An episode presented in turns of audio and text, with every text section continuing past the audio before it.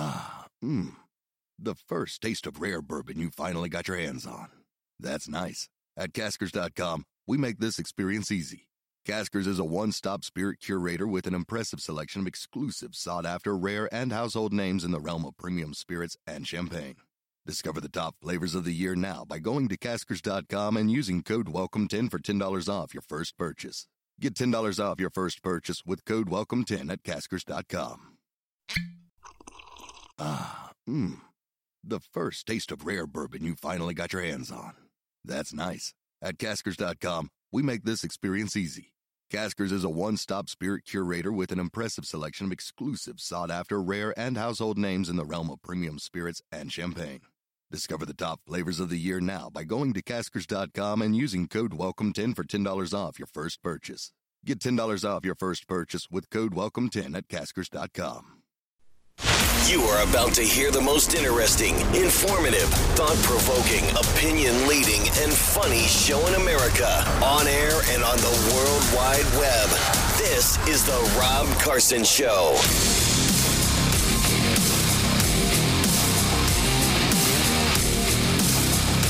I'm Mary Walter in for Rob Carson. Happy Monday. How are you if you're just joining us? Thank you for joining us. I do appreciate that. Uh, coming up later this hour is Dennis Kneale. He's a media strategist and a podcast host. And we're going to talk about the war on Elon Musk. Elon Musk is finding out what happens when you are in America and you are powerful and you are not on the team uh-uh they don't like you if you don't fall in line so they are not happy with elon musk. Uh, next hour liz peek joins us to go over uh, trump being back in court jamal bowman uh, gaetz versus mccarthy and so on. But we were just talking about um, rfk jr teasing a third party run. Now it's interesting because both sides are saying that they're going to benefit from him teasing a third party run. But here's the deal we all know somebody who says that they're not going to uh, vote for Trump because he's mean. They're just never Trumpers. They voted for him in 2016, and now he turned out to be mean, and they don't like all of the, the craziness surrounding Trump. Craziness surrounding Trump was created by the media. Don't be fooled. It was created by the media. If you allow yourself to, if you allow it to get to you, you need to just suss through it and say, look, I know this is BS. And you can't let them control you with BS. You just can't. That's for the low information people. You're not a low information person. And if you feel you are, then maybe, you know, take a couple minutes every now and then to, to you know, peruse through some news, go through Twitter. I look at I look at left-leaning sites, right-leaning sites. I scroll through Twitter and just just see what's out there. Broaden your your input. And I think maybe that that whole what, what people are calling noise and chaos surrounding Trump is really created noise and chaos surrounding Trump so that he can't lead and so that you hate him and they influence your vote that way.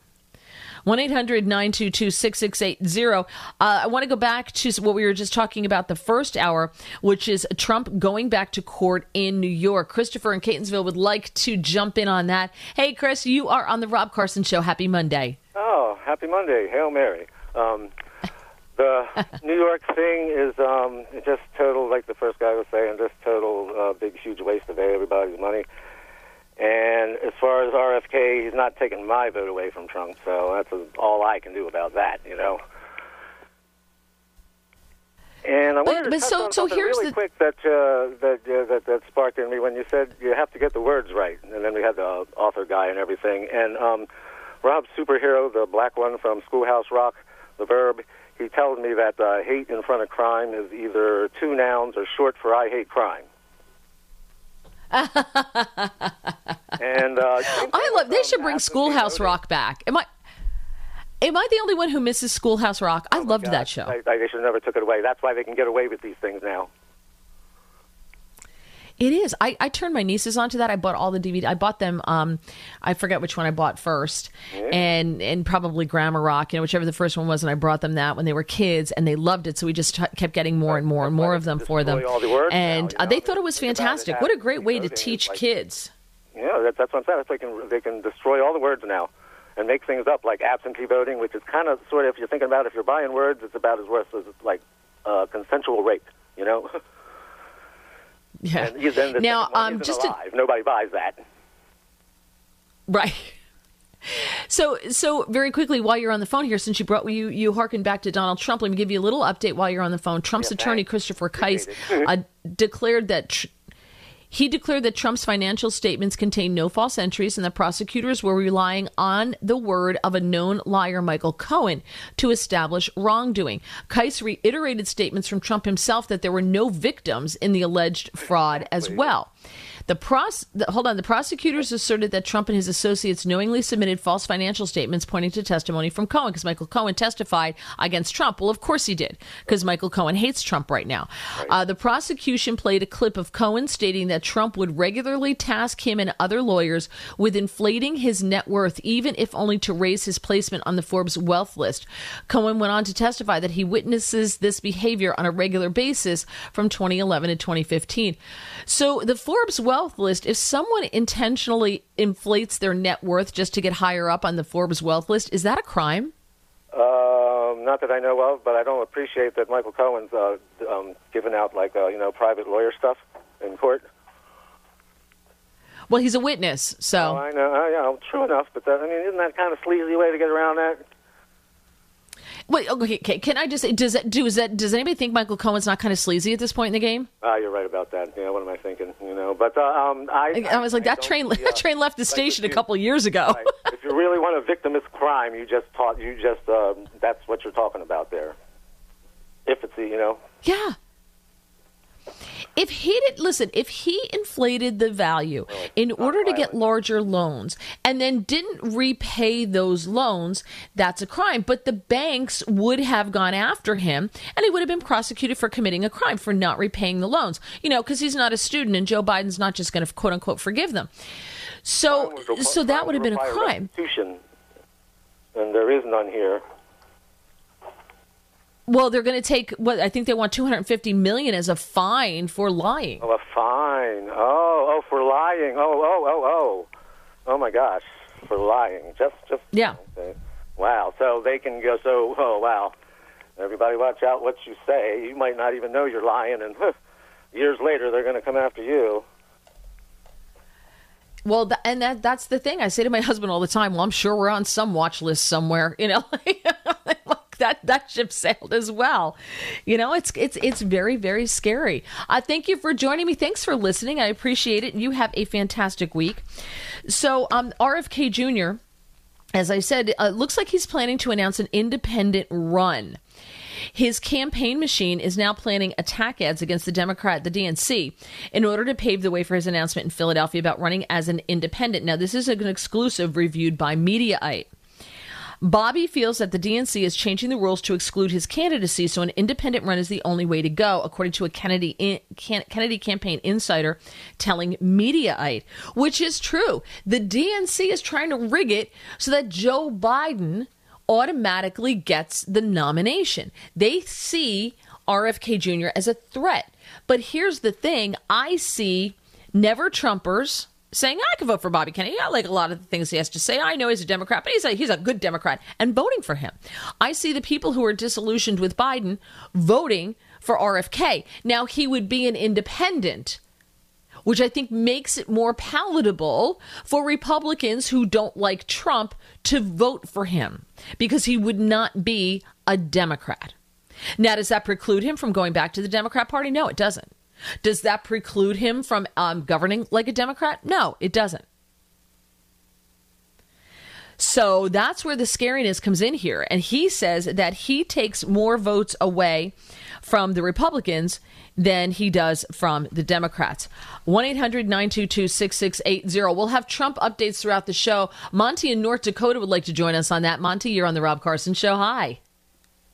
Hi. Mary, I think it's really disgusting that no one has sat grand juries and, uh, you know, issued warrants, probably even bounties for James Braggs, all these crackpots, this New York judge. There are obvious cases of election interference, and no one's doing anything. And if they are doing election interference, then they're violating other laws too, like probably RICO laws and also uh, U.S. Code 18, Section 242, violations of rights under color of law. That's a felony. So you have all these things happening against Trump, and none of the local DAs are doing Right. a damn thing. I would assume most of the local DAs in New York are liberal. Excuse me? I, I would assume most of the local DAs in New York are liberal. Yeah, I don't care about New York.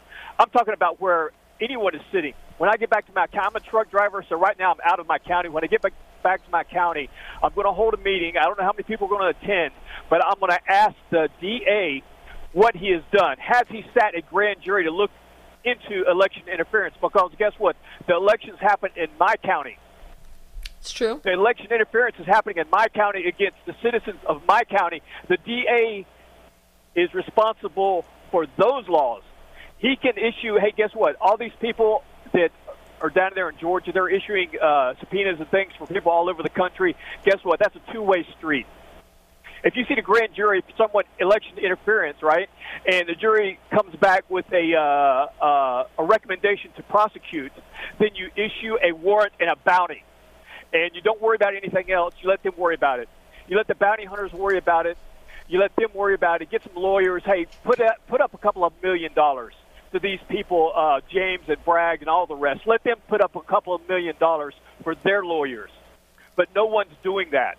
And my county, they will do it as soon as I get back down there. They will do it because I'm having meetings, and we're going to see where the people stand. And if the DA does not want to do that, I'm going to uh, request that he vacate the office immediately. Get someone in there who does.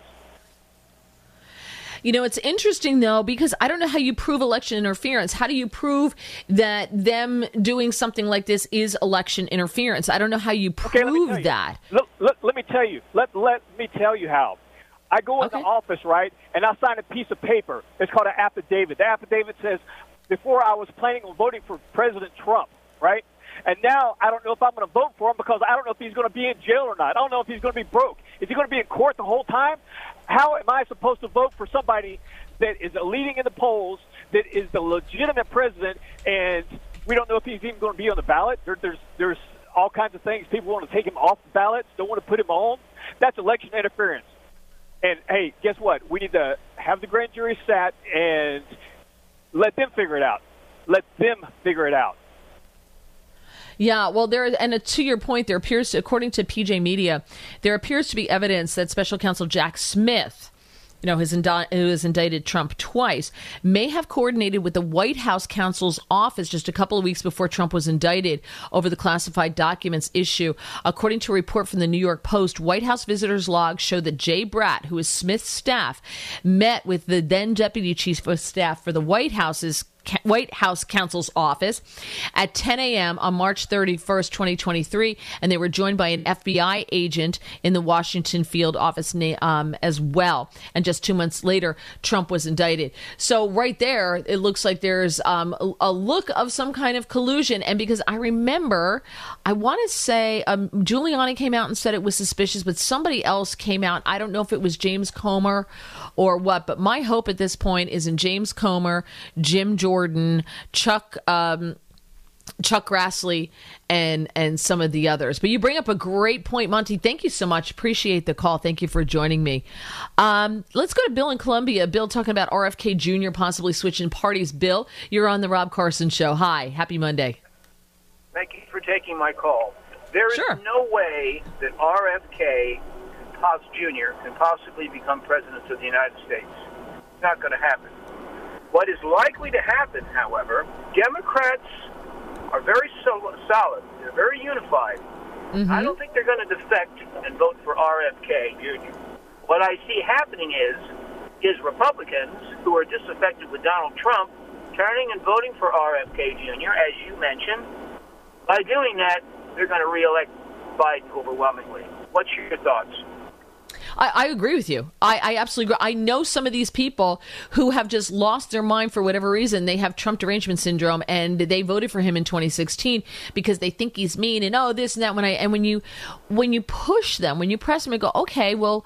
What did he do? Like, what did you? What What's better under Biden that wasn't better under Trump? And they'll say, well, you know, no, that's that's not it. At least it was calm. At least at least there, there's there's not chaos going on now. At least it's calm. I'm like, oh, so because the media is not hammering it, the corruption and everything's cool because at least you feel calmer.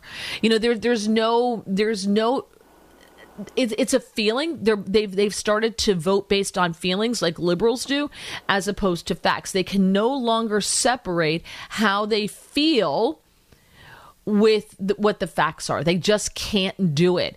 And I'm shocked at the number of people I know who feel that way. I keep telling them, so Trump may be mean or you may not like him, but he's not coming over for dinner, so why do you care? Right? Like who cares? As long as as long as gas goes back to the prices it was before, right? And as long as we're more energy independent, he can be as nasty and mean as he wants for all I care.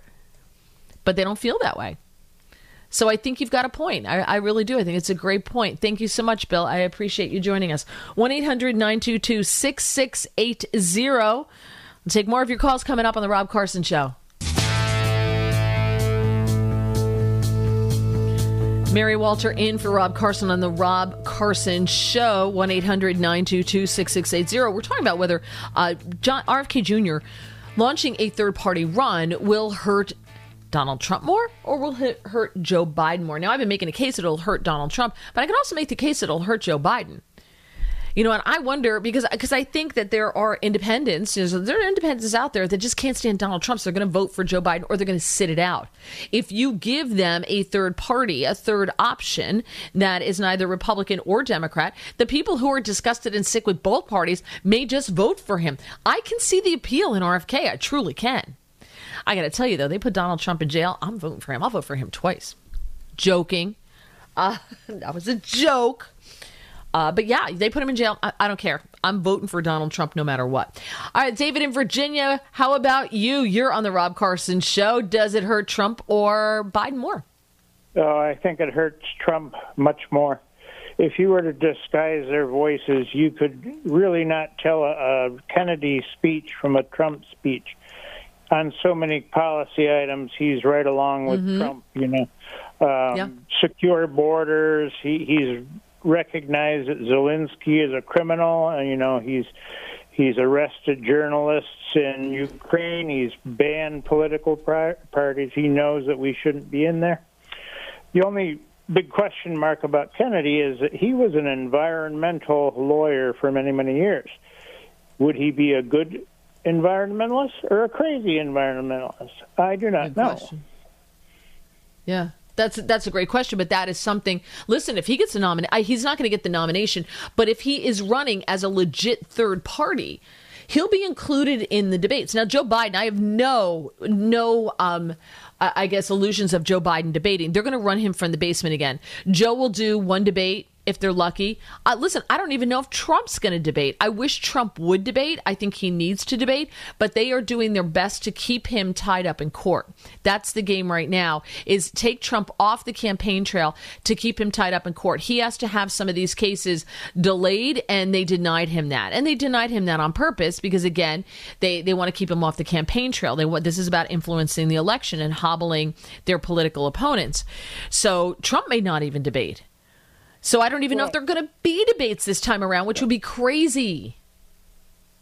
People that are for Biden at this point, you know, they are hardcore globalists. They are hardcore communists. How could you be for that person who just stumbles around? You know, he he, he isn't making any decisions on his own. He is controlled no. by by people, probably Klaus Schwab over in the World Economic Forum, and worse people than him. You know, Biden is not running the show. And I know people who think he's doing a great job. They will sit there and tell you he's doing a great job. And they're like, oh, it's we, we're respected in the world again. Other countries love us. He's so much better than Trump. Trump was an embarrassment. And and they look at us and they laugh, you know? So it's hard to see that because we think we're right and they're wrong but they believe just as I, I, guess as passionately that we're right we're wrong and they're right. You, you, see what i'm saying? So we can sit and we can laugh at them and think that they're crazy people but I they do the same with us when they're with when they're among they're, friends. they're not examining you know policy trump had great policies. They, they are hardcore communists and they really want to destroy the country and that's just about all there is to it yeah, no, I, I, kind of, I kind of agree with you, and I don't know if they want to. Thank you so much. I appreciate you joining me, David. I don't know if they want to destroy the country purposely, or if they just think anything but Trump, that's all they can do. I don't understand. Like, as I, I do politics is my job, right? So I can't get emotionally involved in it. I, I can't on a on a private level. Do I listen? I, I just look at Trump and I, I look at Biden. So I try to look at this because of my job. I can't get emotionally involved, or I'll, I'll be a crazy person. So I try to look at both sides. Like I said, it's very important to me to be involved in both sides. I don't want to be a partisan. And I say, well, I had more money under Trump. So there you go. There's my vote. Uh, coming up, Dennis Kneale, media strategist, joining us next on the war on Elon Musk and what's happening to free speech in this country. That's coming up next on The Rob Carson Show.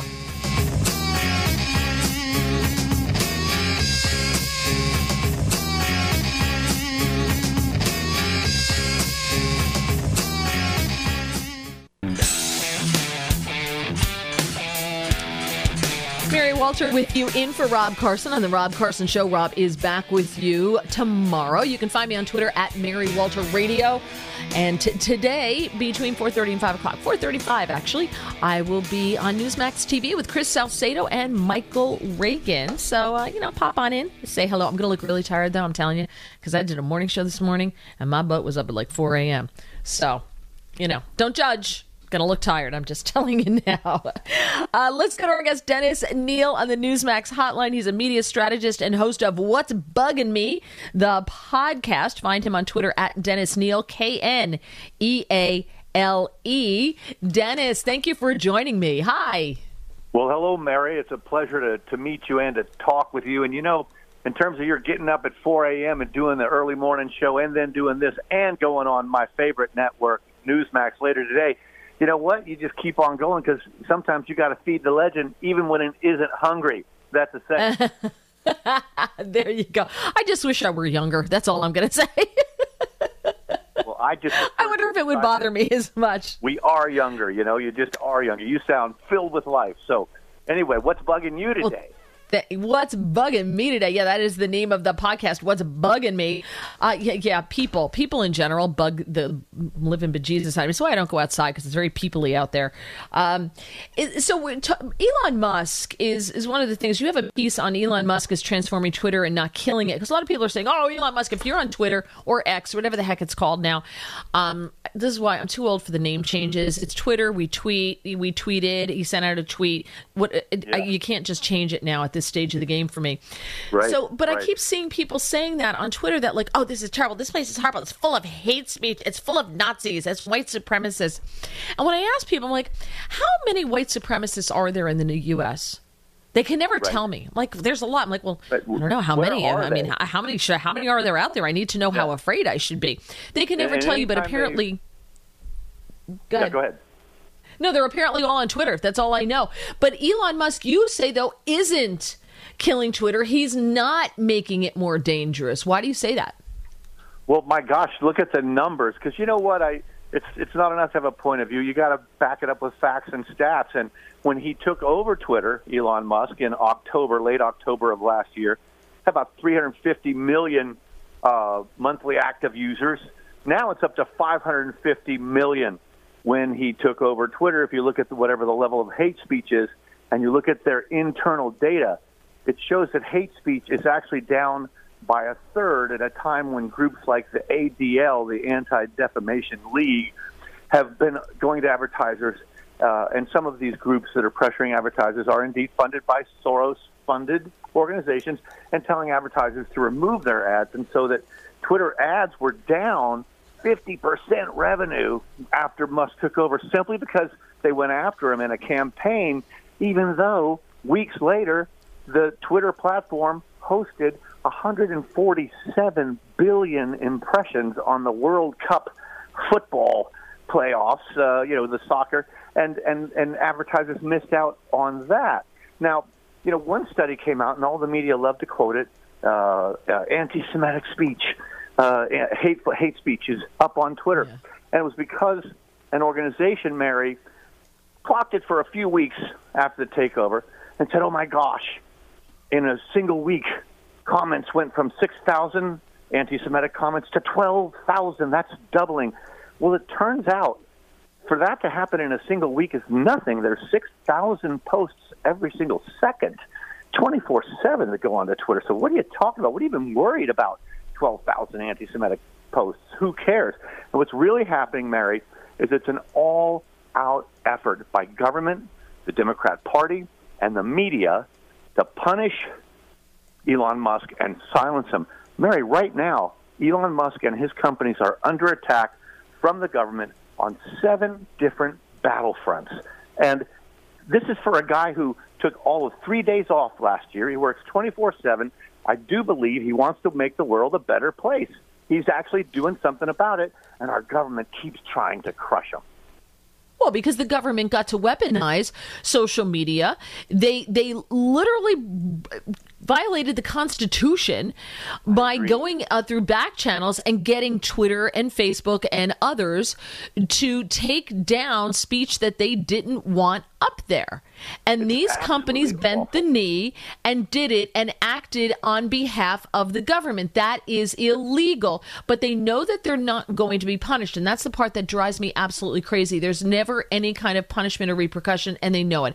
It's like Jamal Bowman, uh, you know, pulling the fire the fire alarm. He knows right. what he did is wrong, but he knows he's never got there's going to be no punishment for it. So there's no negative for them to do this. So, but I have a question before we go any further is you you say that they're clocking hate speech and it went it doubled whatever. What's hate speech and how do we know what it is and isn't that a very subjective thing what you think is hate speech? I may not think is hate Absolutely. speech. Absolutely. Absolutely, I agree with you. And remember the the epic takedown Elon Musk had with a BBC reporter who opened the interview some, some a couple months ago saying, "Well, I, I think I, I personally yes, have seen hate speech uh, goes up," and then he's unable to name a single example of it, and then he admits he doesn't read the feed at all, and then he says, "Well, other people say it," and and it's just a canard, it's a myth. But more than that, if you don't like the hate speech that you happen to see, simply go to another account, block that account. Don't even follow yes. it. I mean, I mean, this whole thing that, that you know, the two most dangerous words to America today are quote harmful content, close quote. We, we, we now believe, and even journalists, I was a journalist for 30 years, and I talk to journalists now, they believe that words printed on a page, words printed in pixels on a screen, can leap up off that page and smack you in the face. They can hurt you. They're harmful. No, they're not. You decide whether words harm you. You decide how to react to it, and you can decide whether to bother even reading it. And yet, our government is out to strangle speech and stop any speech they don't like. And where are the media? Mary, I wrote 15 different columns for three or four different platforms about the Twitter files expose. That is more than the entire staff of the New York Times and the entire staff of the Washington Post wrote combined about the Twitter files. Why aren't the media upset about this wholesale government invasion on our right to free speech? Well, you've seen this play before, Mrs. Lincoln, right?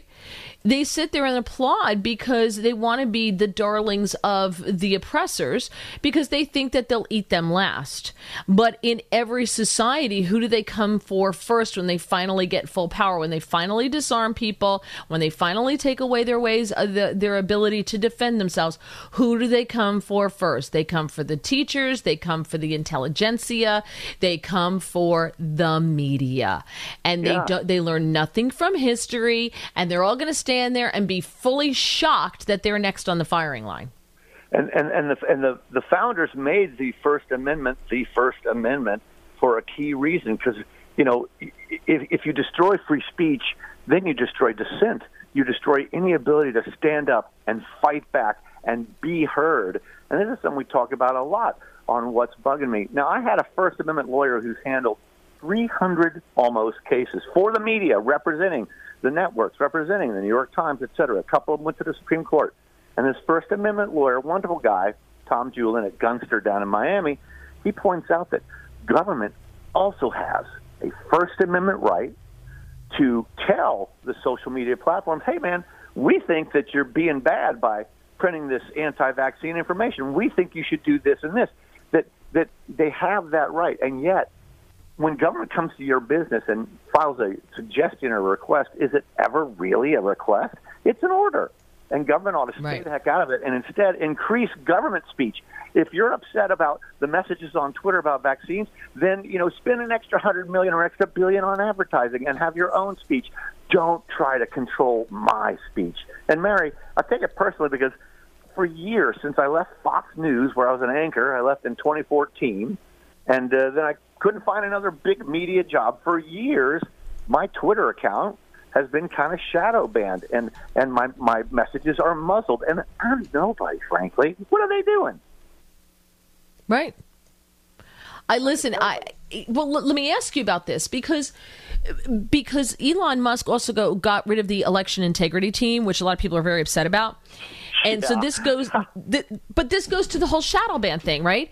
So yeah, because it's so not the election integrity team; it's the team, you know, making sh- to, making sure they ensure that there isn't integrity and that the conservative voices cannot get out. It's a bunch of incumbents. That's why you fired him, right? I mean, what a great move! But then the media turn it against them, and they act as if the election integrity team. My gosh, it's so cynical. It's like Christopher Buckley's novel, Thank You for Smoking, where he's got these characters, fictional characters who run the gun lobby and the alcohol lobby, and they've got all these.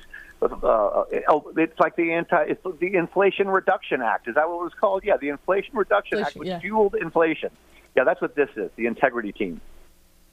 Yeah, exactly. And and he and good for Elon Musk. See, we need more people like Elon Musk and Donald Trump. Although they are doing their best to destroy Donald Trump right now as we speak. Exactly. You know, we're, we're going to take everything we can away from this man, um, and because we know that the media will support us, and I'm going to get my 15 minutes of fame, and I will rise higher in the party. That's what's happening here. Uh, but Elon Musk they'll come after him too. I mean, I'm sure if they do this to Trump, they'll do this to Elon Musk.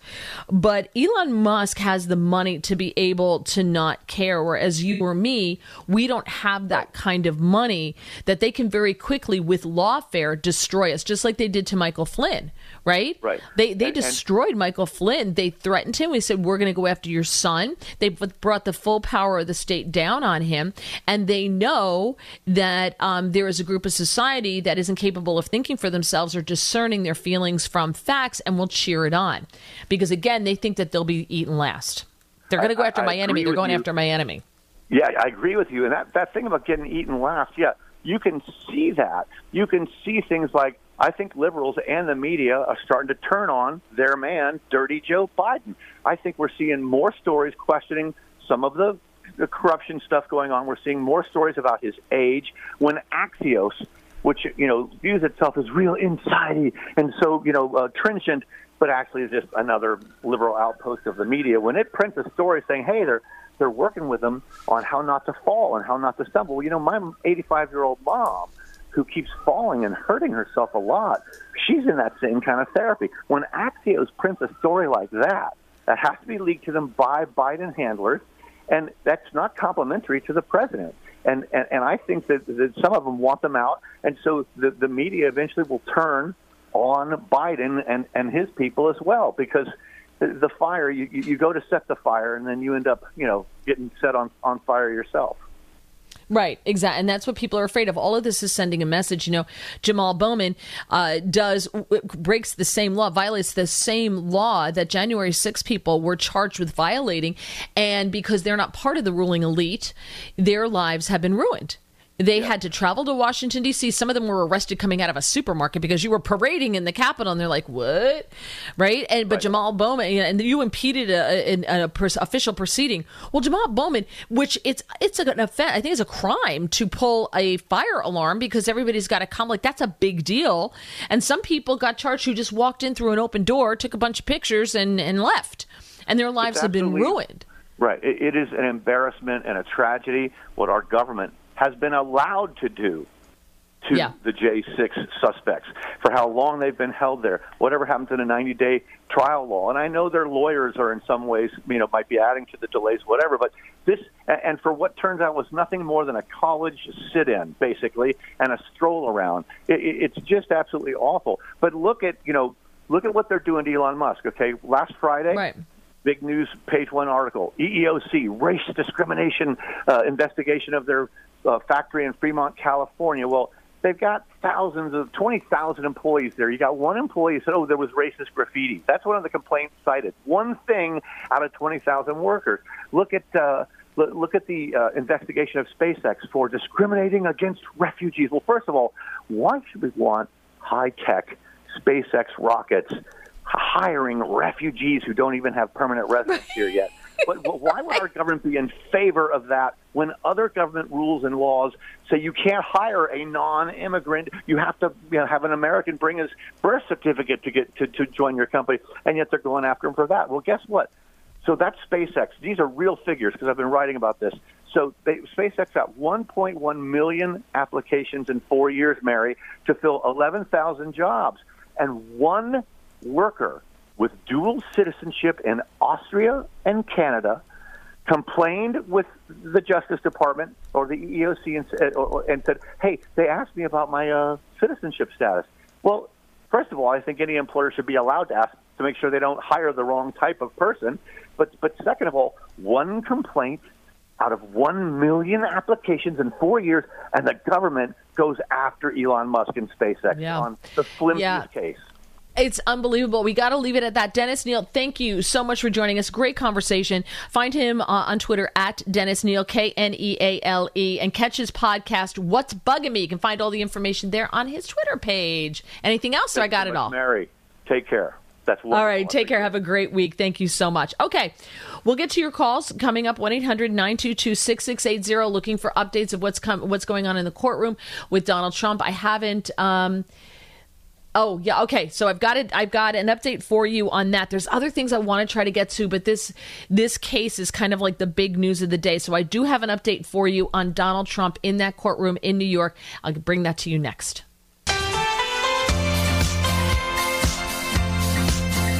Mary Walter with you, uh, in for Rob Carson. Quick update from uh, Donald Trump. Uh, in the courtroom there, he apparently went after the judge during a lunch recess. Now, here's the thing love Trump. You can't control him. You cannot control the man. And he has every right to be raging. But I wonder if going after the judge and making it personal, because he's getting all these reports back, just make the judge go, Oh, really? You really like Trump Tower? It's mine. I am going to destroy you, little man. He's not, you know, whereas the judge might have given him a little leeway before. The judge he, Trump just, he's just going after him, and Trump going to Trump. Uh, he said uh, the judge is a Democrat and an operative. In a brief appearance in front of reporters, he stated this is a rigged court. He also took aim at Letitia James, labeling her a radical left attorney general. Those things are true, though. You know, kind of true. Uh, he said this rogue judge refuses to acknowledge that we won 80% of this case in the appellate division. He claimed that N- Engoron has contempt for his own court system. The judge is wrong. The judge is wrong in his ruling. He said Mar-a-Lago is worth 18 million. It's worth at least a billion, maybe 1.5 billion. All right, well, I don't know if it's worth that much. Uh, Trump's lawyers had previously pointed to James's promises to voters that she would get Trump if elected. That should throw the whole thing out of court. I would think I'm not a judge, I'm not a lawyer, but if the person who's prosecuting me, who brings up a case that no one complained about, wasn't a case, no victims, everybody involved in the in exchange was totally happy, wasn't a crime, like it's fine. And but has said, "Well, I'm going to get her." I'm going to. Don't you think that that would automatically say the judge in that case would say, well, this is a little biased here. This probably shouldn't be. But the judge is biased as well. I mean, and, and he's mugging for the camera and grinning and taking his glasses off and shrugging and making weird, funny faces. I'm like, this is not a serious person. We've become a banana republic. This is our first banana republic trial. Watch the video. It's it's kind of creepy. So, um, yeah, up and there's an incoming update if it's any good. If it's anything good, I will get back to you on the other side with more coming out of that court work co- courtroom uh, with Donald Trump on the Rob Carson Show is The Rob Carson Show.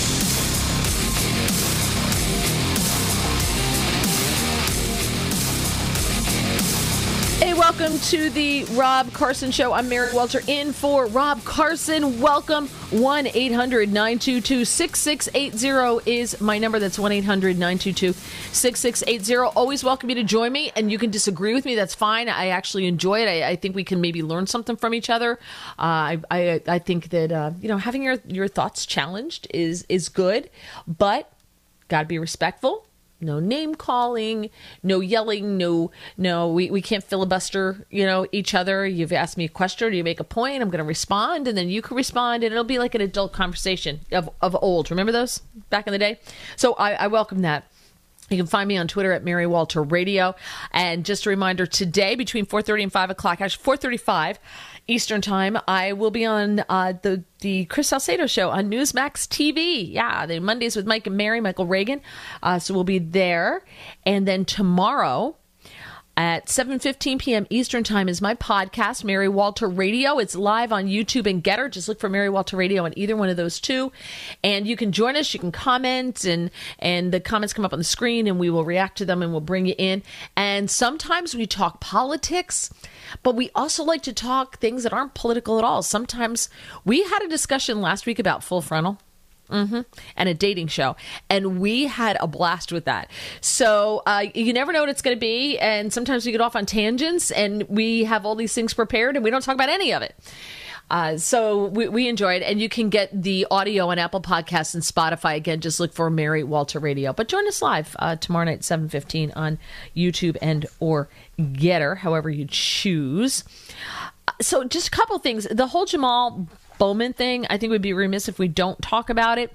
There are just no new updates. I think pretty much everyone knows the story by now that he, you know, he pulled the the fire alarm, and uh, and there is is now there was one thing that I don't know if if you saw, but according to a Capitol source, Capitol sources, they told Breitbart News exclusively multiple sources familiar with the investigation that Bowman ripped two signs down and threw them on the ground. Now, if you look at the pictures of the doors, right? So there's a double door and it has some pushy things, you know, like maybe most buildings just push on that big bar and the door opens. Two red signs, a double door, one on each door, and these signs were big. These were, you know, 12 inches, if not higher, tall, and they're the hard plastic things and wide. And then there was a standing sign in front of it, about, you know, six feet in front of the two double doors that says emergency use only. On the wall to the left, the only thing on the wall there was a box that you need a key to get into, like a, a fuse box or something, and there's a, a, a red thing that says fire. And we've all seen them on, on, walls and you know that if you know from the time you're like in kindergarten that you never touch that thing we can't reach it. But once you get older in grade school and you get to that age where you can reach those things you're told you never push that. You never pull that. Because the police are going to come and arrest you. And when i was a kid they told us that a dye would spray out from it so that they knew who pulled it and we were all fascinated and shocked and we all bought it hook line and sinker and believed it. So brilliant when you think about it when, when i was a child. So you never pull that. But we know he did. Now, according to these multiple sources telling Breitbart News, he ripped down the signs and then threw them on the ground first. Sources familiar with the investigation provided Breitbart with photos of the scene of the alleged crime after the emergency door had been restored after the damage Bowman did to it. In the photos of the double doors with glass windows, there are clearly two giant red signs, like I told you about, that say, and they said emergency exit only. And there were instructions push push that, that, that bar until alarm sounds and it says three seconds so it'll take three seconds for the alarm to sound door will unlock in 30 seconds because it's an emergency exit and there's that sign, as I said, on the stand in front of it, and the fire alarm on the left wall. The photograph of Bowman pulling the fire alarm, which the Capitol Police re- released publicly, show the two red signs that are normally affixed to the door are no longer there. Now, I've seen various pictures with the signs and without the signs, so I don't know what's going on. But people put stuff up that are altered and they say, like, oh no, this is real. And you're like, mm, I don't know. So, uh, so I've seen both. Uh, a source familiar with the matter said that Bowman casually walked up to the door, ripped the emergency signs off, and threw them on the ground. Then he leaned into the door and tried to open it. Then he pulled the fire alarm. When the fire alarm begins going off, he turned around and ran, going down to the first floor of Cannon and exited out of a different door and made his way across the street to vote. At no point did he say to anyone, Sorry, this is a mistake, or Sorry, I pulled the fire alarm by mistake, or anything like that. He didn't say anything to anyone until he was confronted by Capitol Police later. By doing so, he caused a whole building to be evacuated. Capitol Police and emergency services need to treat any alarm like a real threat until until they know otherwise. According to the sources, he did not wait the 30 seconds that the sign said you had to wait for the emergency door to open, and he clearly did not follow the instructions on the emergency signs. But here's the thing, and maybe I'm just a cynic. Nothing's going to happen to him. Nothing is going to happen to him. He's not going to be held to the same standard as you or I would because he's part of the ruling elite. And the fact that we just kind of like accept, yeah, well, the ruling elite. I don't believe that Kevin McCarthy has the guts to do anything to him or demand that something be done to him. I just don't. I think Matt Gaetz would, but I don't think Kevin McCarthy would. I, I, Kevin McCarthy way too spineless. Matt Gaetz like a little bit too much testosterone. Like if the two of them could like combine their forces, they would be like the perfect, in my humble opinion, politician. You know what I mean? Know when to be soft, but then really know when to play, fit, fight fire with fire. Nancy Pelosi would, if this were the reverse, he would be in leg irons. He'd be in the deplorable jail by now because no one's above the law. They'd all be screaming, "No one's above the law," but they know they're going to get away with it.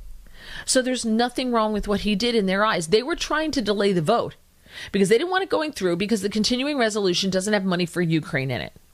And they want money for the 51st state, as uh, Marjorie Taylor Greene put it. That's what they want. And that money's not in there. So they were trying to delay the vote. You had Hakeem Jeffries who was filibustering.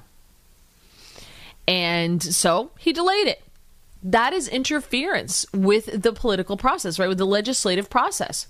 And there are people in jail who had their lives ruined because of that. Because they walked through doors that were open on the Capitol, some of them being held open by Capitol Police. They walked in, took a picture in the rotunda, turned around, and left. And they were like arrested coming out of a grocery store by the FBI by a SWAT team and they were charged with parading and interfering with the legislative process and trespassing and all these things. They didn't know they were trespassing.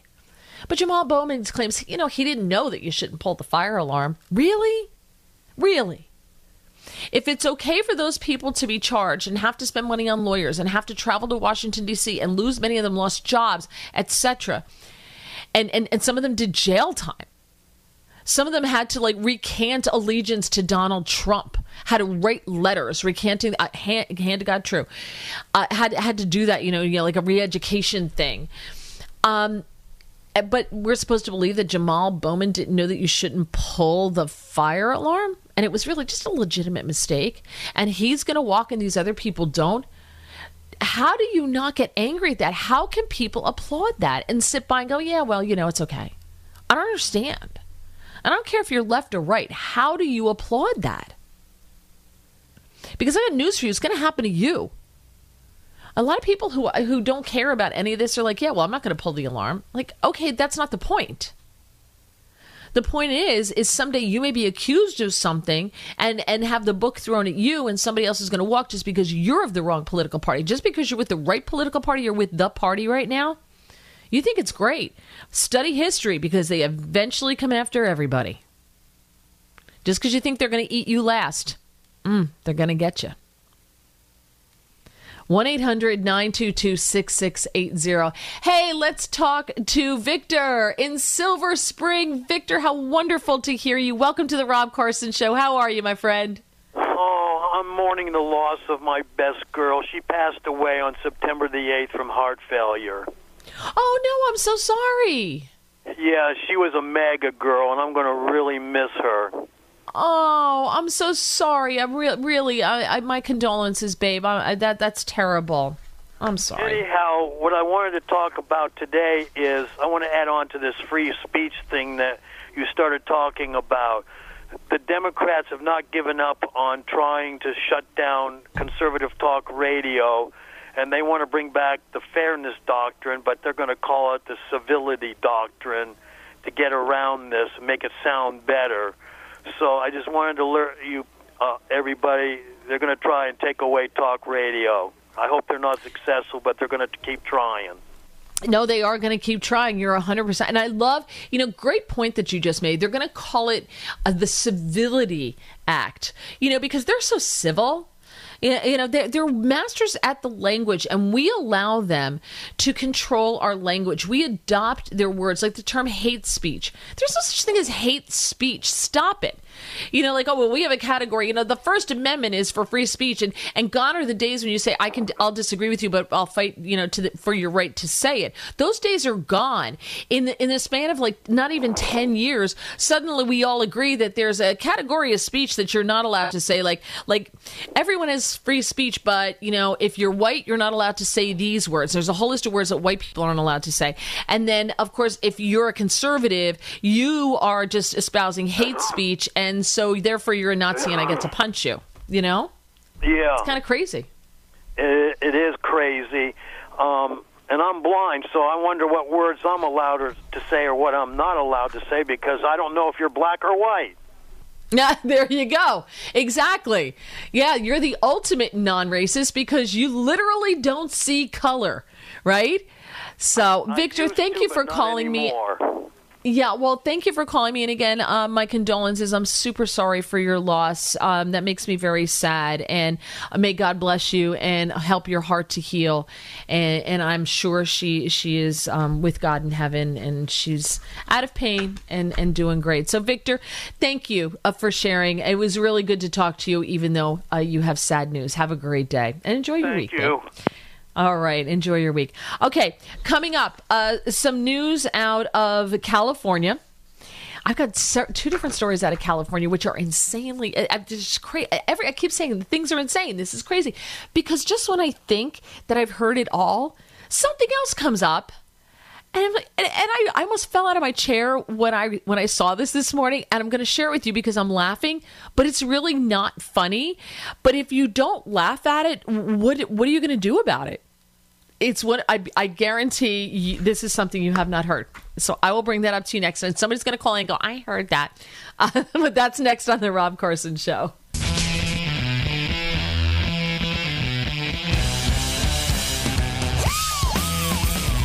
Mary Walter sitting in for Rob Carson on this Monday. Rob will be back with you tomorrow. My number is 1 800 922 6680. Coming up, Liz Peek will be joining us. Yeah, she's out of the subway. she, uh, she was supposed to be with us on Friday, and she got stuck in that deluge in, in New York City on a subway subway car, so she couldn't join us. But she's back. She's been she has been freed, as Gregory pointed out to me on Twitter. Thank you, at Mary Walter Radio. So, uh, Dianne Feinstein, which by the way, did you see how many millions she left her daughter? So like over a hundred million in real estate. She had a private jet, sixty million in a private jet, all this other stuff. Man, I want to be a senator. They got the best savings account plan in their bank ever. That congressional bank, they give great returns on their savings. It's crazy. Uh, California Governor Gavin Newsom has de- has named a Democratic strategist to replace Dianne Feinstein. Now, uh, uh, he had said that he was going to he was going to place a black woman in any Senate seat that became vacant. So it's got to be a black woman because we have to check the boxes uh, as opposed to putting someone who's qualified to do the job. You know, we got to check the boxes. Now, they have an election for that seat is coming up in November of next year. Now, Barbara Lee. Uh, said that the pledge is insulting to black women because the appointment is going to be temporary ahead of the primary and she is running for Feinstein's seat. And so she said the idea that a black woman should be appointed only as a caretaker to simply check a box is insulting to countless black women across the country who have already carried the Democratic Party to victory election after election. And she's running. And I think I think Adam Schiff is gonna is another name. Shifty Schiff is is in there. His name is in there. Uh, as well as somebody who is running and somebody else um, I can't remember the other person who who is who is in there. And Barbara Lee is uh, a black woman so she said well this is this is insulting. Now Newsom said he would not choose someone who's already running because he wanted to avoid giving one candidate an unfair edge over the other. Uh, the other woman's Katie Porter who's running. That's it. Katie Porter is running. So he didn't want to give anybody an unfair edge of the people who said that they're going to run for the seat. So he chooses a um, a woman named Laphonza Butler to fill the seat. Now, Laphonza Butler has never uh, been elected to office, so he's putting her in the Senate. Hmm.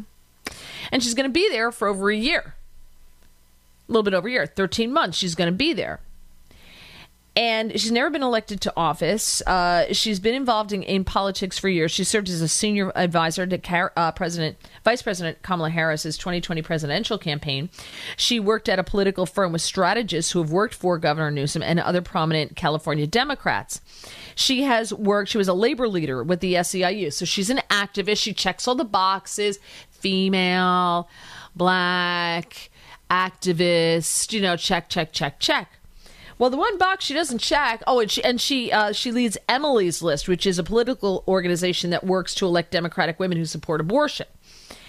And the problem is, is that um, she lives in Silver Spring, Maryland. She doesn't live in California. Uh, and uh, her Emily's List biography had her listed uh, living in Silver Spring, Maryland, but that was removed from her profile shortly after it was announced that she would be appointed to the position. And an FEC filing from August she also showed her living in Maryland. But, you know, Hillary Clinton carpet bagged all the way out to Chappaqua, so why can't this woman do it with California? Now, apparently, according to Fox, she does own a house in LA, but doesn't live there. Okay. So that's that. Now, the other thing that I told you, I had a story that you hadn't heard. I, I don't think you hadn't heard because I almost fell out when I heard this. Apparently, in Anaheim, California, uh, excuse me, Alameda. So there's uh, there's Alameda is an island off of Oakland, off the coast of Oakland. So uh, there there's an estuary there and that estuary right now is littered with sunken wrecks and derelict end of life vessels, and crime has risen to intolerable levels, according to the people who live in Alameda. Because we have pirates now. Joe Biden, you know, because he's creating jobs, has apparently created piracy. Pirates are now a thing. Hand to God true. You can't tell me that you knew that pirates were now a thing. We haven't seen pirates since like the 1700s. That's why we have the Marines, the shores of Tripoli, because of the pirates. And they weren't even here, they were over there. Pirates. California, of course, in California. Since this summer, burglars have been using small boat boat homes to, that they steal to raid yachts and houseboats in the Oakland Alameda estuary, which is populated by marinas. There's over 3,000 slips, and they steal anything of value. And then they either sink the ships or they dump whatever's left of the boats in the um, Oakland estuary, a couple miles away, or along the shore. One person who spoke anonymously because she's afraid of retaliation said that last week she heard faint calls in the distance in the estuary and it was pitch black and they were yelling, Help me, please, please, anybody help me. So she takes a kayak out there with a headlamp and there's a sailboat that's just drifting. And with the kayak, she towed it back to shore. On board was a panic, terrified young man. One of the pirates boarded him, cut his sail lines during an argument so he couldn't sail, stole everything of value, and then just set him adrift. This is what's happening. We're one step away from keel hauling. And I joke, but th- this is cr- this is the insane times in which we live. This is the lawlessness that is now existing to the point of piracy where you can't live on a boat without fear of being boarded, but you're not allowed to have a firearm now, right? Especially in California. So they just take everything from you, steal your boat, and they just drop you overboard or they sent you adrift. Crazy. Liz Peek joining us next to try to make sense of all of this madness here on The Rob Carson Show.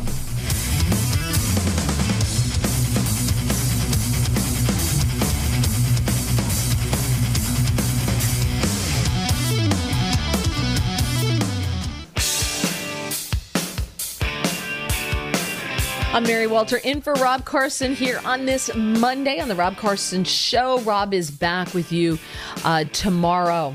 Now, on the Newsmax hotline, it is Liz Peek, Fox News contributor, columnist for Fox News and The Hill. Follow her on Twitter at Liz Peek, P E E K. Liz, welcome. Glad we finally got you on. Uh, I'm delighted, and I'm so sorry about the other day when I was, you know, wandering around New York in the in the tidal wave. Uh, but anyway, I'm delighted to join you. well, several people did text to see to to hope that you have dried out. yeah, I mean eight and a half or whatever it was inches of rain in one day. It was pretty challenging for the city, for my apartment which flooded, for the subways that flooded. Honestly, Mary, it was a deluge, and you know this city is too. Everything's too old in New York City to withstand that kind of natural assault. Uh, so it was not a pleasant day, I have to say. Yeah, no, it was not. We've got a ceiling that needs to be to come down, a wall that needs to come to two walls that need to come down, and a yeah. chimney that needs to be needs to be worked on. It was it was absolutely out of control. But yeah, people were worried about you in the subway. So uh, so we're yeah we're glad we're we're absolutely glad you're okay. Um, so let, us start off with what is going on because I look to you to make sense of the news because all I keep saying as we do as I do the show today is this is crazy, this is insane. We're just talking about the fact that there's pirates now off the coast of Oakland. There's pirates. People they're they're they're boarding houseboats and they're taking the houseboat. They're taking everything of value, and then they're they're setting these people adrift or taking the houseboat and and uh, pirates, and they can't do the, they can't do anything about it. They can't defend themselves. They're not allowed to do anything. It's crazy. Well, Mary, when there's no accountability, no law enforcement, when you basically condone theft by telling people in California that anything up to $1,000 is a misdemeanor slap on the wrist to be received, why does anyone have any respect for the rule of law? The answer is across the country, people are losing their respect for the rule of law. And by the way, uh, all they have to do is kind of look at what's happening at our southern border, which is completely lawless where the president is basically said, come on in to absolutely anybody who wants to enter our country illegally. I mean, I know this is an old saw, but the truth is, it's it's unimaginable uh, that our president has simply let down the barriers to entry into our country. So, you know, I, I, I mean, it's kind of like anything goes these days. You know, uh, it's extraordinary right. to me. Well, this is this is what happens in a third world country. A lot of the, and this is near a homeless encampment in Oakland, so it's mm-hmm. no surprise that you know some of these people do come from countries where piracy is a thing. So they know what they're doing. So I never thought I would hear me say, "Well, we have a piracy, we have a pirate problem in America." right? Uh, We've got a pirate problem. So, on the upside, Joe Biden is creating jobs. So there, there yeah, is there that. so let, us go to the courtroom in in uh, New York, where Donald Trump is sitting there in a in a civil case. Now, my take on this is it's a civil case because the st- the uh, pr- burden of proof is much lower than it is in a criminal case. So they didn't charge him criminally with fraud. They went after him civilly. And this is old. This is paperwork that was done a long time ago. This is this is old. And um, well, let me ask you, what is your take on it? Because I have a lot of questions. What's your take on this? Well, I think the case being brought against Donald Trump uh, looks preposterous. And the reason is that he is accused, of course, of inflating the asset values of his properties um, and and basically committing fraud. And Mary, I got to tell you, everybody I know uh, in New York who's in finance or in the real estate business looks at this and says, "You got to be kidding! This is what everybody does in the real estate business. No one uh, expects a lender, for example, who." Who is on the other side of the table when Donald Trump says, "Oh, this property is worth a billion dollars"? On the other side of the table, presumably as a lender, somebody who has some financial interest in using that number, right? I mean, that's why this is of any importance whatsoever. Do you not think that that lender comes up with his own estimates that he expects the real estate developer to inflate the value of his properties, et cetera? I, you know, uh, I just think this whole thing is kind of crazy. What's really crazy is that this judge uh, basically withdrew his license to operate in New York and now may apparently be able to take possession of his properties in New York, which are worth, I assume, millions and millions of dollars. So this, I, I, I can't make sense of it. I think it's really insulting um, to, again, the rule of law to have this among the many things that now Donald Trump is being harassed about. Uh, I can't imagine this will stand. This is not a jury trial. This is a judge. Uh, and I, you know, it, I'm assuming whatever the judgment is will be appealed, and and I think probably this is true of some other uh, Trump cases as well. And he's going to be just basically tied up in the courts forever. You know, none of this is cheap. I mean, and right. And when Joe Biden yells about threats to democracy, Joe Biden is the one trying to put in jail his number one political opponent. If that is not the biggest threat to democracy you can see on the horizon here, I don't know what is. I mean, I, I just I find this whole situation offensive. And guess what? It's not working for Joe Biden. It's not working for the people going after Donald Trump because almost every week we see him move higher in the polls, not lower. And boy, is he beating the pants off of Joe Biden right now in any hypothetical matchup. So, I, you know, um, call me crazy. I, I just think this is a fool's errand on the part of Democrats. If they're so sure that Donald Trump is evil incarnate and that voters hate him, why don't they just wait till October and let him run? Yeah, eh, but but see, isn't this isn't that what this is about though? Joe Biden said that he would make sure that Donald Trump never ran yeah. for president again.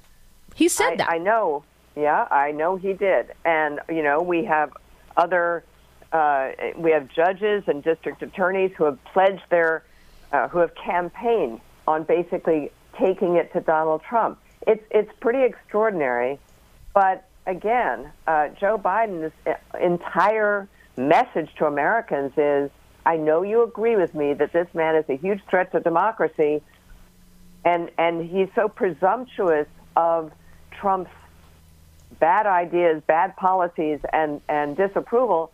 Again, run against the man and see if it doesn't satisfy your problem. Because in November next year, voters will have a chance. It, it's likely they'll have a chance to decide who's the better president. My guess is it won't be Joe Biden. Yeah, and and to that point, there is the Morning Consult's annual State of the Party survey, and the key takeaways, just very quickly, voters are now more likely to see the Republican Party as capable of governing, tackling big issues, and keeping the country safe compared to the Democrats. By a nine-point margin, voters also see the Democratic Party as more ideologically extreme than the GOP. Yeah. That's a big one, and the trends against the Democratic Party are largely driven by worsening perceptions among their own voter base which suggests that the party will have to rely more than ever on negative partisanship in order to keep control of the White House. But I guess, you know, as as more people are starting to see the Democrats as extreme, which you know, I, do. I think uh, a lot of people do. The uh, Republicans are seen as being able to keep the country safe. Democratic voters are increasingly saying that their party is stale. Not good, not good numbers or good news for the Democrats. But do they go to Trump or do they go to Bobby Kennedy Jr.?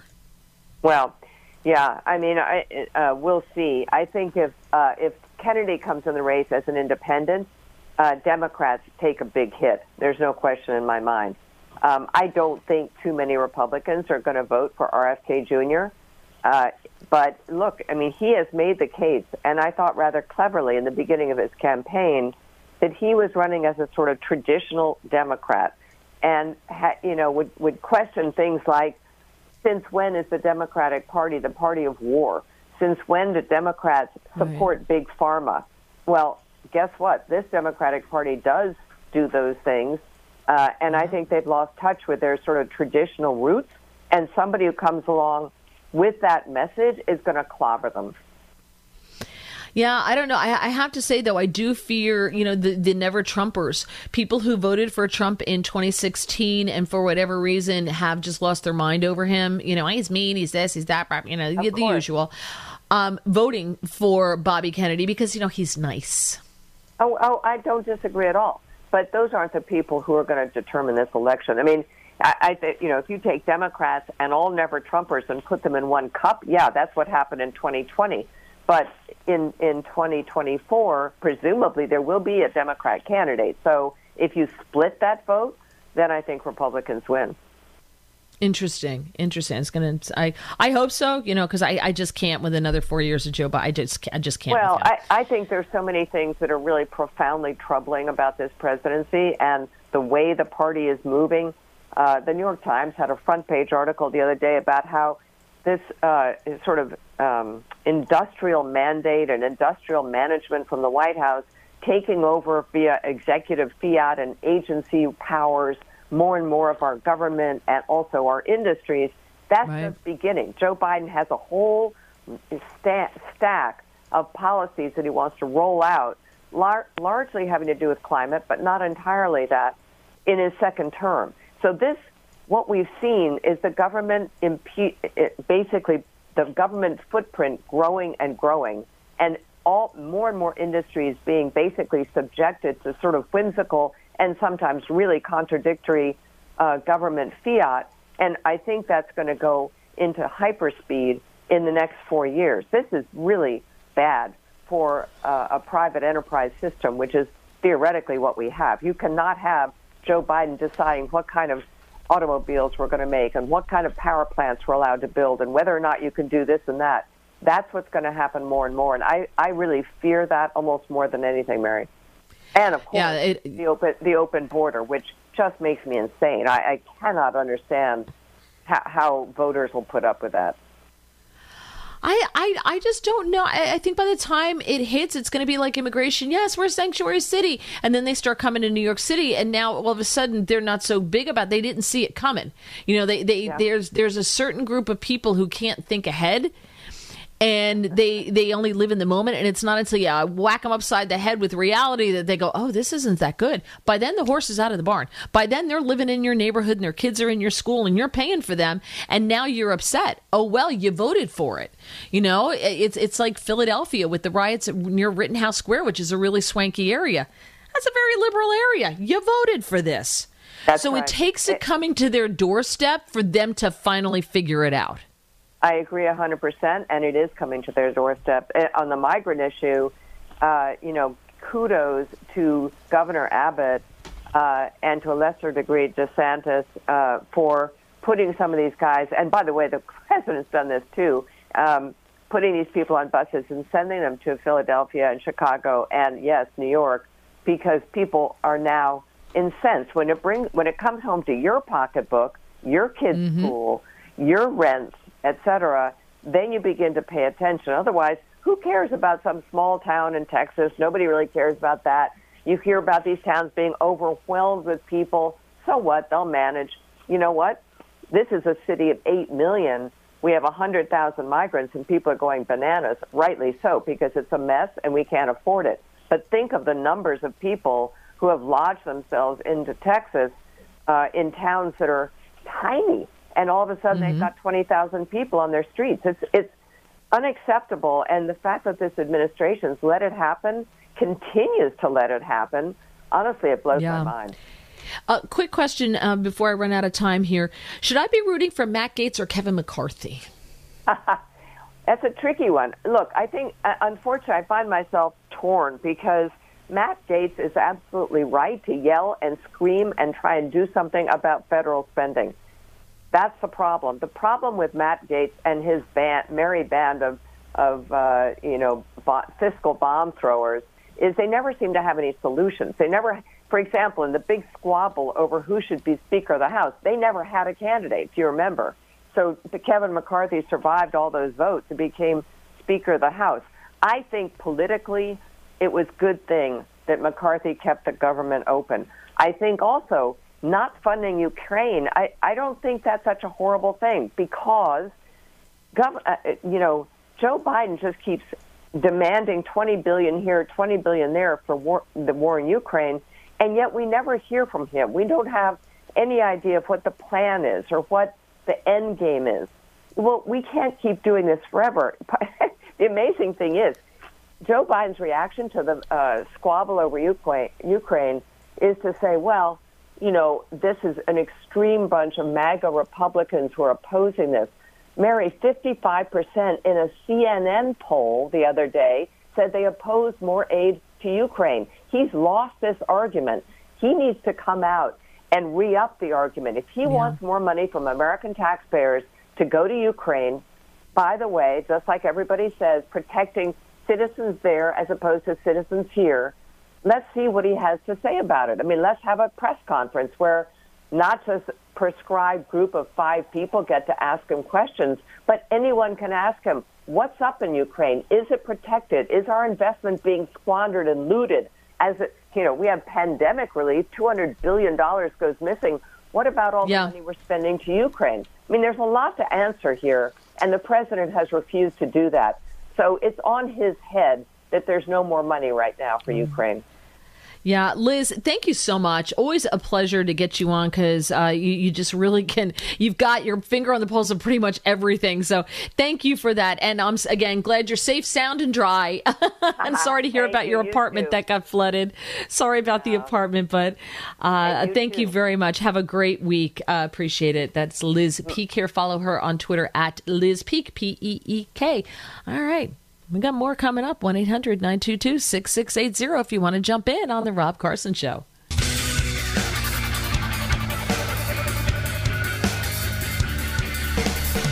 If you want to join me, 1 800 922 6680, anything we talked about, you are more than welcome to do so. Still waiting for an update out of the courtroom uh, in Manhattan. Uh, no cameras in there right now, so we've got nothing going on. No updates there, but I do keep checking for you, and I'm, I'm also on the Twitter looking for it.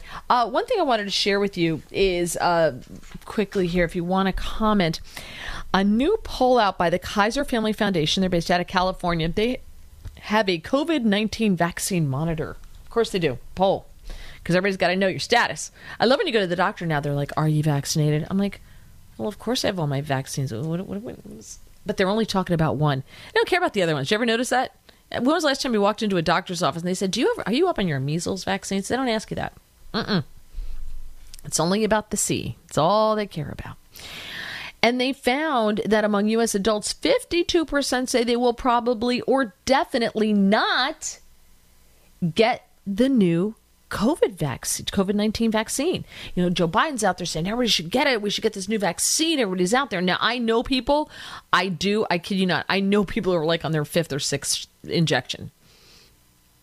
That's, and that's fine. I don't care. You do you. What you pump it, it's not going to affect me at all. So if that makes you feel good and that makes you feel safe, that's fine you know, and, but I'm going to do me and you respect me. I think that that's only fair. I've got more on this. I'd love your feedback. 1 800 922 6680, the new COVID vaccine. Maybe you got the other ones. You going to get this one? Are you going to put it into your routine of like flu and everything else?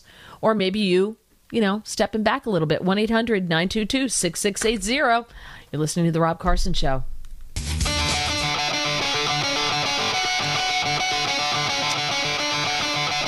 Walter in for Rob Carson. Last uh, couple seconds here of the show. Thank you so much uh, to everyone, to Lee and uh, to Brian and to Ken uh, for making this happen. Appreciate it. Rob, thank you for letting me sit in the seat. Rob Carson is back with you tomorrow. Yes, Rob is back. Don't forget to catch me tonight on Newsmax TV, 435 on the Chris Salcedo Show. And follow me on Twitter at Mary Walter Radio. Have a fantastic week, everybody.